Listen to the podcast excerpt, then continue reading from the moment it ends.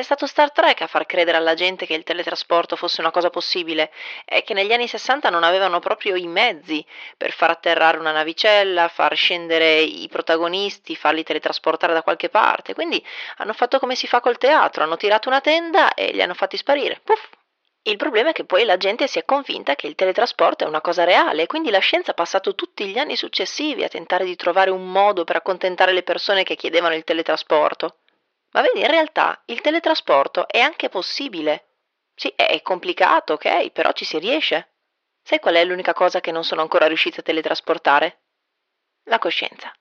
Vuoi presentarti tu? Ok, uh, sono Rossella e sono una coscienza. Be My Diary è un audioprogetto sulla vulnerabilità e la fragilità di ognuno di noi. Seguimi sul mio sito www.bemydiary.it. Allora, devo ammettere che nel mio lavoro ho intervistato tanta gente, però non mi era mai capitato di intervistare una coscienza, quindi sono un po' agitata. Fai tranquilla. Allora, iniziamo parlando del tuo mestiere, un mestiere diffuso, ce ne sono tante?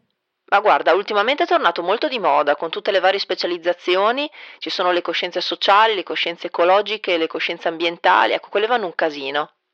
Io sono una coscienza classica, non, non ho preso specializzazione in particolare, al tempo non esistevano neanche, io sono una coscienza normale, sono una coscienza umana. Allora, proviamo un attimo a spiegare e andare dentro al tuo lavoro. Ci pensi mai all'umano che abiti? Ci penso tutto il giorno. Vuoi sapere se l'ho visto? No, in realtà non l'ho mai visto, è che da dentro non è importante quello che si vede fuori, però conosco benissimo l'immagine che ha di sé. E qual è la parte più difficile del tuo lavoro? Beh, farsi ascoltare e non farsi fraintendere. Guarda, ti faccio un esempio. Allora, tempo fa ho cominciato a farle ascoltare questa canzone a ripetizione tutto il tempo. Sempre, cioè lei se la trovava ovunque. Ho cercato tra tutte le canzoni che conoscevo quella apposta che mandasse il messaggio giusto. E ha capito? Niente, non ha capito un cazzo, non ha capito. Ma secondo te, ma non ha capito niente. Era lì che andava a dire in giro, oh, senti che bella questa canzone. E cosa stava sbagliando? Stava sposando l'uomo sbagliato. E tu lo sapevi? Certo che lo sapevo, lo sapevo dall'inizio. Allora ho cambiato, ho pensato, eh, le faccio venire delle scosse che partono dal cuore, vanno tutta la parte sinistra fino in fondo al braccio, giù giù fino alle mani e voglio vedere se non lo capisce. È andata meglio? Ma no, ma zero, ma dopo un mese è andata dal medico dicendo che avevo un principio di infarto e questo qua ha fatto tutti gli esami del mondo e io che ridevo. Ma sai cos'è? È frustrante essere sempre scambiati per qualcos'altro, essere fraintesi, essere scambiati per qualcosa che è da curare invece che da ascoltare. Sì, ma quindi alla fine come hai fatto? Ah niente, l'ho seccata a colpi di attacchi di panico finché non è stramazzata al suolo e allora dopo ha capito che c'era qualcosa che non andava. Non ti fa sentire in colpa dover far star male qualcuno? Scherzi? Mi sento una merda ogni volta. È che non sono proprio il tipo. Arrivo veramente esausta, non, non, ne ho più, non ho le forze, mi vuole un sacco di tempo per riprendermi dopo. E secondo te perché accade? Cosa? Che, che non vi capiate, tu o il tuo umano? Ma perché la gente pensa che il cervello e il cuore siano un unico organo e si dimenticano che sono due cose diverse. E se devono scegliere tra i due scelgono il cervello. La domanda classica è: se divido in due un cervello e lo metto in due persone diverse, tu chi sei delle due?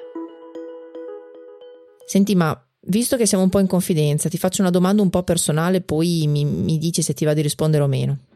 Vai. Sei mai stata la coscienza di un serial killer? Cristo no. Cristo no. E se ti chiedessero di farlo, accetteresti? Ma tipo se ti offrissero un sacco di soldi? Assolutamente no, ma, ma zero proprio, ma lì non c'è coscienza, lì c'è un buco vuoto. Guarda, ti racconto questa. E l'avevo convinta ad andare a Oslo per farle capire delle cose che altrimenti non avrebbe mai capito. Dovevo toglierla da una situazione e portarla in un'altra. E quindi le ho fatto passare due giorni sul molo di Oslo a guardare il niente finché non mi ascoltava. Alla fine, quando finalmente mi ha ascoltato, le ho concesso di fare un giretto in centro.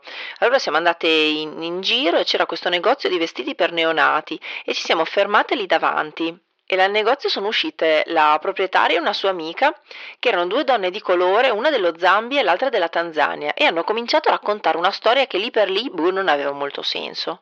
E quella della Tanzania ha cominciato a raccontare di come nel suo paese si sentisse più sicura, perché lei da casa sua vedeva il Kilimangiaro tutti i giorni.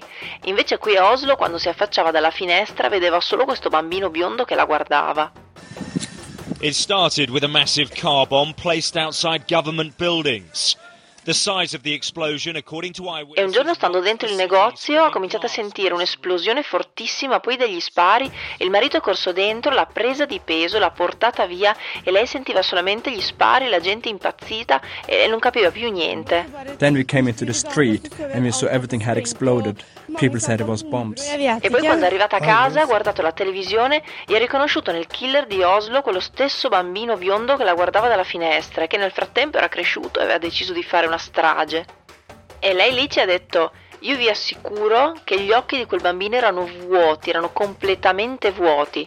È per quello che ti dico che non c'è posto per la coscienza in un serial killer. As the gunmen started shooting, they scattered, hiding in buildings. Allora, siamo quasi alla fine dell'intervista. Ti posso chiedere di descriverti che non l'abbiamo ancora fatto fino adesso? Che te? Perché? Ma perché c'è tutta questa attenzione su come sono fatta, se sono sporca, se sono pulita, se sono grassa, se sono magra, quanto peso, mica palle. È dal 1901 che provano a pesarmi, c'è sto tizio che sostiene che io pesi 21 grammi perché una volta ha pesato 6 persone prima e dopo la morte e due di loro avevano perso 21 grammi nel momento esatto del decesso. Poi ha pesato un ciccione pigro che ha impiegato un'ora a perdere 21 grammi dopo morto. Quindi lui ha dedotto che anche la coscienza del ciccione pigro doveva essere cicciona pigra perché aveva impiegato un'ora per abbandonare il corpo. Poi per togliere ogni dubbio ha fatto la controprova definitiva e quindi ha pesato i corpi dei topi prima e dopo morti e ha scoperto che non perdono i 21 grammi.